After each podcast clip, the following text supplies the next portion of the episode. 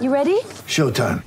On May 3rd, summer starts with The Fall Guy. Let's do it later. Let's drink a spicy margarita. Make some bad decisions. Yes.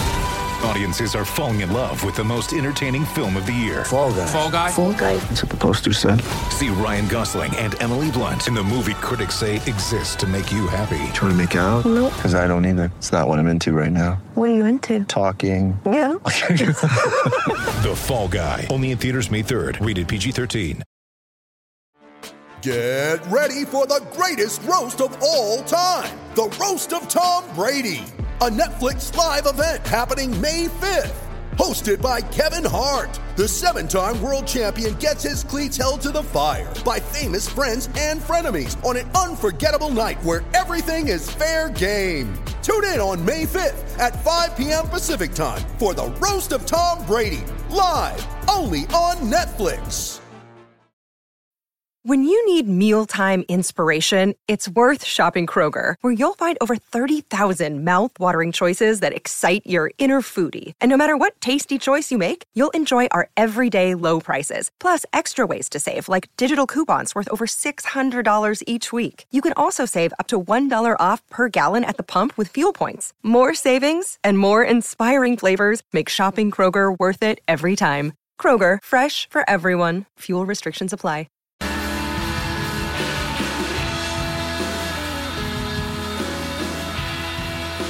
Hello and welcome to the Wisden Cricket Daily podcast in partnership with Travel Bag, creating holidays packed full of memories since 1979. We are officially halfway through this tournament. 24 matches in, 24 matches to go. I'm Phil Walker and I'm joined today, thank the Lord, by Jo Harman, who's been at Old Trafford today to see something extraordinary, a game that will be known forevermore as Hashmatullah Shahidi's match. Sure, so Afghanistan lost by 150, and England got 397, and Eoin Morgan broke a six hitting world record. But Hashmatullah stole the show for me with a sparkling innings that was all the more staggering for the fact that Mark Wood stuck him on the canvas with a sickening blow to the helmet, and 15 minutes later he slapped him straight back past his head for six. 76 he made in the end, including including that incredible shot off, off a Mark Wood bouncer uh, to warm even the coldest of hearts, really, and as brave an innings as you'll see. Uh, and it put England's preening whackers squarely in their place. Jo Harman, tell me I'm wrong. That was undoubtedly of what was it? Do we work out it was thirty-three sixes by the end of the day? Is that right? In the whole game, 33, 25 to England, 8 to Afghanistan. it, it was undoubtedly the, the shot of the day, despite having that many to pick from. Uh, the fact that he'd got thumped on the head by Mark Wood, and that was not a glancing blow, that was absolutely thumped to the side of the head. To the point I was a bit surprised they actually let him carry on.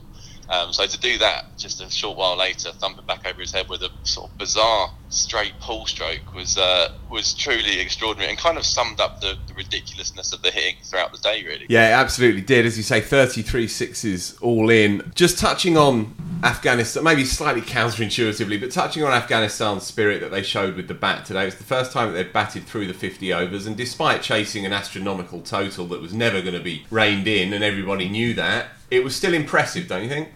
It was. I thought it was. I thought they went about it in a pretty good way, really uncharacteristically smart compared to the rest of the batting in this tournament. That when Archer got that wicket in in his first over, I thought, God, Afghanistan could be rolled for seventy or eighty here, and it could be one of the kind of all-time World Cup shellackings, and that that's not really fun for for anyone, really. So to see them get their head down and still play their shots, but end up with what was their highest ever total at World Cups, that's something Yeah. to take away from this. Uh, and they did. They needed some confidence in their batting because whilst today it was the bowlers and the, and the fielding, which I think we'll come on to, which is absolutely shocking.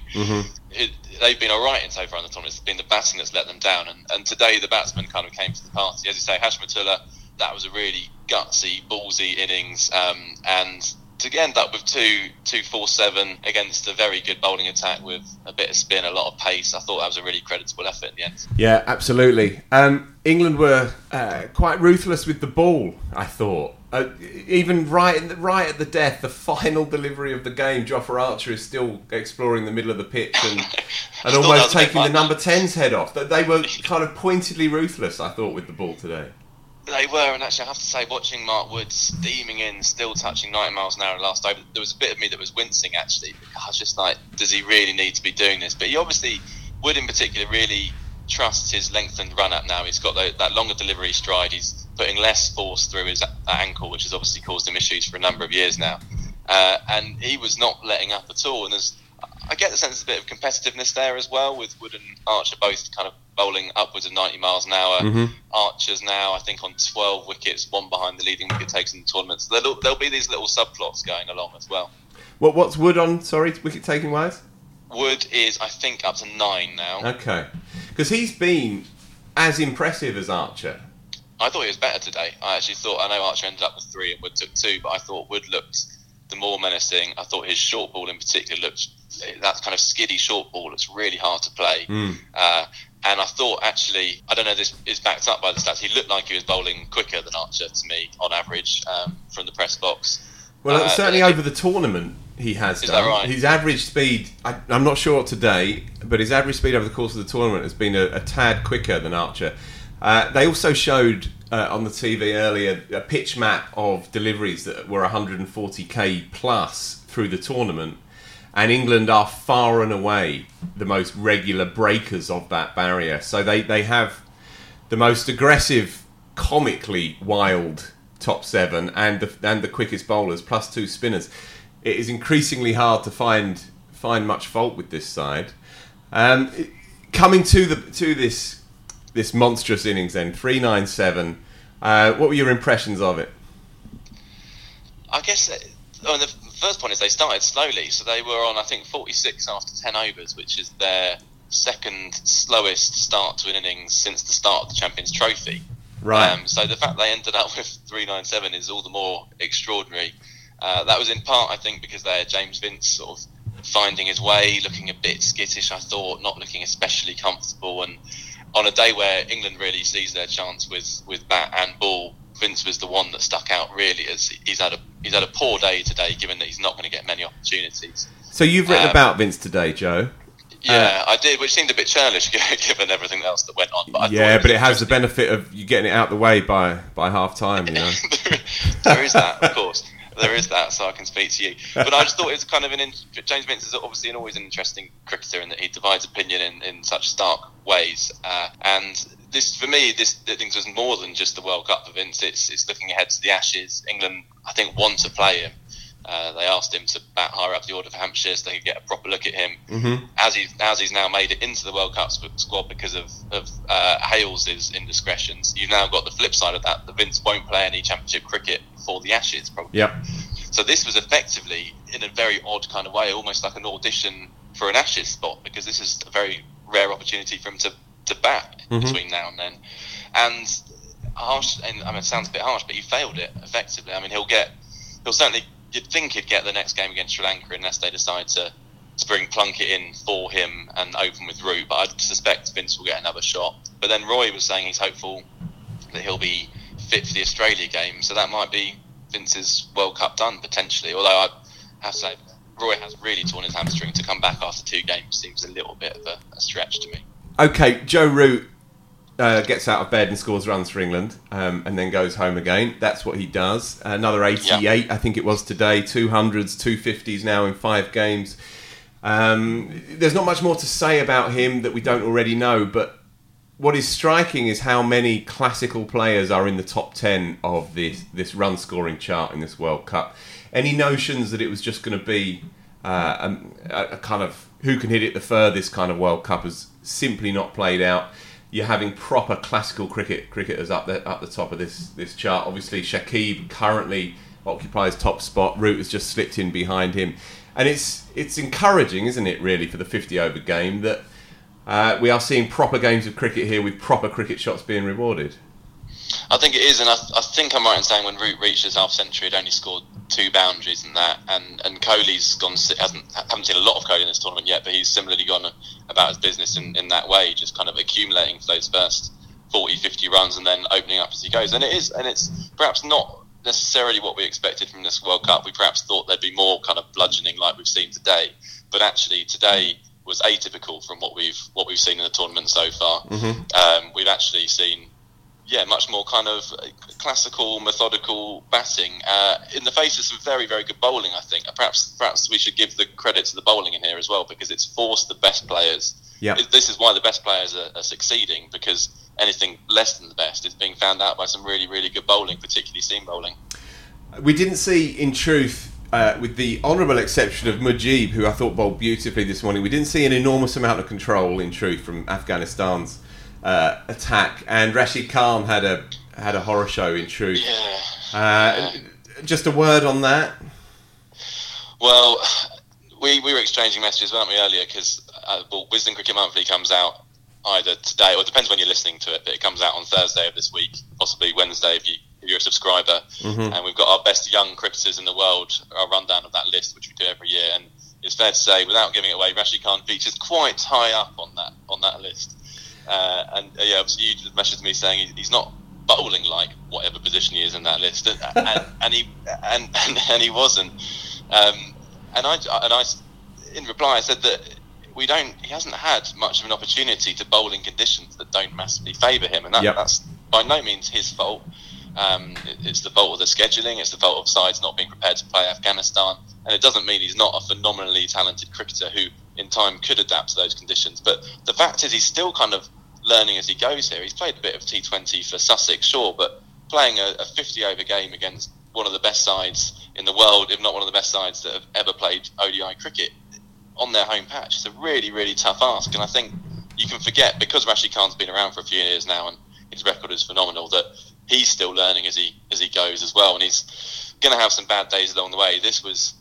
I mean, phenomenally bad, wasn't it? I mean, the most expensive spell ever in a in a World Cup um, one of the most expensive in, in any uh, ODI cricket ever, and Yeah. he didn't even bowl his full allocation as well. So I, I did feel I felt sorry for him today as well because he's such a he's such an enthusiastic, optimistic cricketer. So to see someone like him having a really bad day uh, is kind of quite hard to see in some ways.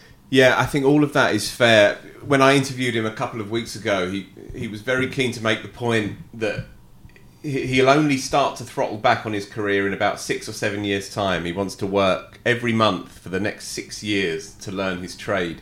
He's aware, uh, as anyone, that he's just starting out as a cricketer. And if you were to tot up, with respect to the Associate Nations, if you were to tot up the number of games where he's bowled 10 over spells against the creme de la creme, there won't be many of those opportunities that he's had yet. And of Yeah. course, in England, there's hardly any at all. Yeah, I also think there's an issue about how they use him as well. I mean, they, they typically don't use him at all in the first power, power play, and I think they brought him on in the 18th, 19th, over maybe was, today. yeah. For me, that's too late. By then, the, the tone of the innings was already set. England was struggling, comparatively speaking, at, at 46 after 10 overs. Mm-hmm. To me, that was the time to throw Rashid Khan the ball when your side's in a position of, if not dominance, at least kind of on an even keel. But to then bring him on when actually England have established that dominance a few overs later, for me, is just not using your best weapon correctly. And I, I don't know if there's something maybe he doesn't like using the new ball. Maybe that, that is an issue. But they're very reluctant to use him in the power play. Or, or maybe he's got too much authority. Maybe he wants to bowl at the time when he thinks it's most suited to him. But mm-hmm. Afghanistan should be using it time that's most suited to them. That's how this how this should work. So I think that requires a bit of a rethink as well. Mujib Rahman, 10 overs for 44. Uh, it was a masterclass. Uh, He's no more than 18, I don't think. He's certainly just a teenager. Yeah, Yeah. 18, just turned he is. And I thought, considering he bowled with two men out in the first 10 overs this morning, I thought he was absolutely marvellous to watch. And I mean, this bloke, the, the world is at his feet. Yeah, and he'd had a he'd had a tricky start to the World Cup, and he'd been been dropped. Uh, wasn't looking quite at his best as, as we've seen him in, in previous tournaments and in T20 franchises around the world. But he, he bowled beautifully today. He beat Vince first up in his in his first over with a lovely delivery, and, and just kept it kept it. I mean, he's a, he's a mystery spinner, but he kept it relatively simple and really had England under the cosh. I didn't. Vince didn't quite know where to stick or, or twist against him, and he had I can't remember his figures after six overs, but they were very very good indeed. And he, he took a little bit of tap towards the end, as everyone did, but mm-hmm. still was relatively parsimonious by by comparison. And it's good to see. I mean, I, I tipped him as my rising star of the tournament in the magazine, and, and it hasn't kind of panned out that way for him. And obviously, the tournament hasn't panned out for Afghanistan as, as they would have hoped in, in any sense whatsoever. But with his performance today, and with Afghanistan's batting performance in reply, there's perhaps a little bit of optimism that they can take into their games and, and try and come away with at least one win, if not two, from from this tournament. Yeah, I think they'll be oddly emboldened by what happened today in a strange kind of way. Eoin Morgan, did you hear what he did today? Were you aware of that? I was I was watching, yeah, Yeah. basically watching. Seven, 17 sixes, more sixes than any man has ever hit in an ODI before. The first time ever a hundred has been hit purely in sixes. Uh, he took 67 from his last 18 deliveries, and as I say, contributed 17 of the 25 sixes that England hit in the innings, which in itself is a world record. Uh, what struck me was the purity of it. There, there was no, there were no slogs in there, and there was a kind of inevitability about it right from the start. There was, I mean, he was hitting those straight as a die as well. We're in the press box, so literally facing him, and, and three of them came straight at us. Uh, actually, thought one was going to kind of come flying through the window. Uh, yeah, he just looked, especially if you consider that he meant to have a dodgy back in the lead up to this. It was like Yeah. he was kind of testing his back out, see how much further he could hit the next the next ball. Uh, yeah, he just looked so utterly control in control of what, what he's doing. Another stat: it was one fewer sixes than England hit as a team in the last World Cup, which Yeah. I think kind of sums up how uh, this team have, have progressed over the last last four years. And it's great. Sometimes, oddly, despite how brilliant he is as a one-day batsman, in this side, Morgan can sometimes kind of slip beneath the radar as a batsman because he's such a big presence as a skipper. He's he's almost kind of like takes over the team in that regard, but.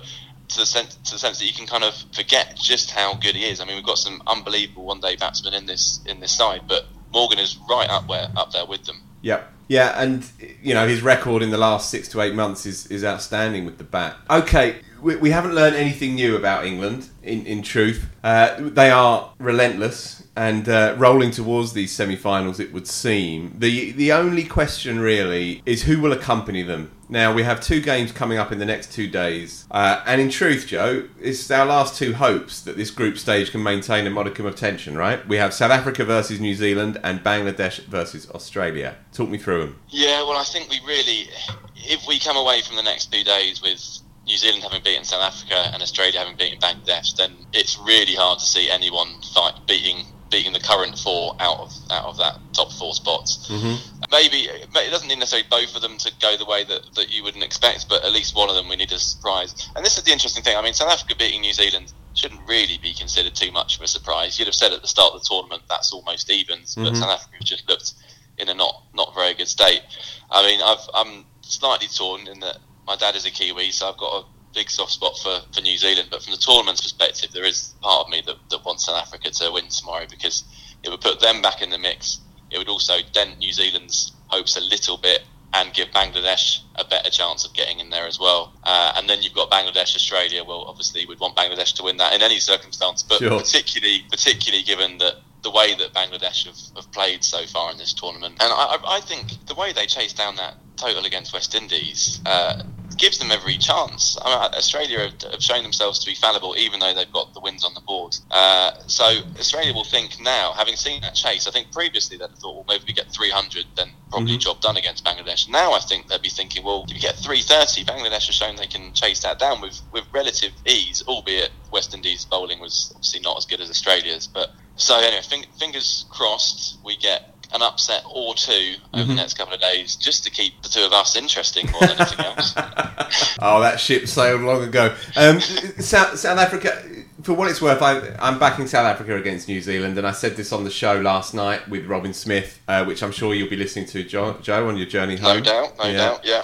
Uh, and I'm going to double down on that. Um, I, South Africa are not as bad as they've they've shown so far, and New Zealand have yet to really hit top form, considering they've had um, you know quite an easy run, a soft landing, as they say, uh, in the first couple of weeks. I'm hoping, perhaps against hope, that New that South Africa are going to get a result there. Um, okay, we could go on and on and on, but there's more to come tomorrow. Uh, you've got Dan Gallan with you tomorrow, Joe. Is that right? Yeah, so I think you're you're taking a day off, aren't you? And I'm going to be speaking to Dan straight after that South Africa New Zealand game, which which is effectively a quarter final for South Yep. Africa. Their first of, of four quarter finals. They need to win the lot to, to qualify, and still might not qualify. But this is the this is the first big challenge. And then you got Mark Butcher Thursday. You and Yaz. Yeah, that'd be good. So we've got Butcher on the show talking about the World Cup so far and talking a bit about I think cricket in general rather than focusing just on the, the here and now. Um, So Okay. that should be good. Fabulous, and of course, Butcher's got a new album out as well, his second album. So hopefully, uh, you can have a chat about that. He might even play you a tune. You never know. Um, all right, okay. Thank you for your time, Joe. Safe journey home. Um, Cheers, Phil.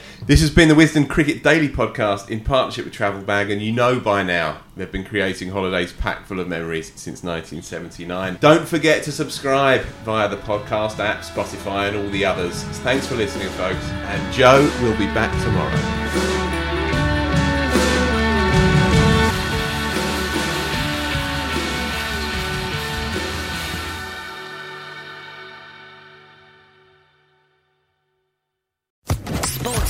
Podcast Network.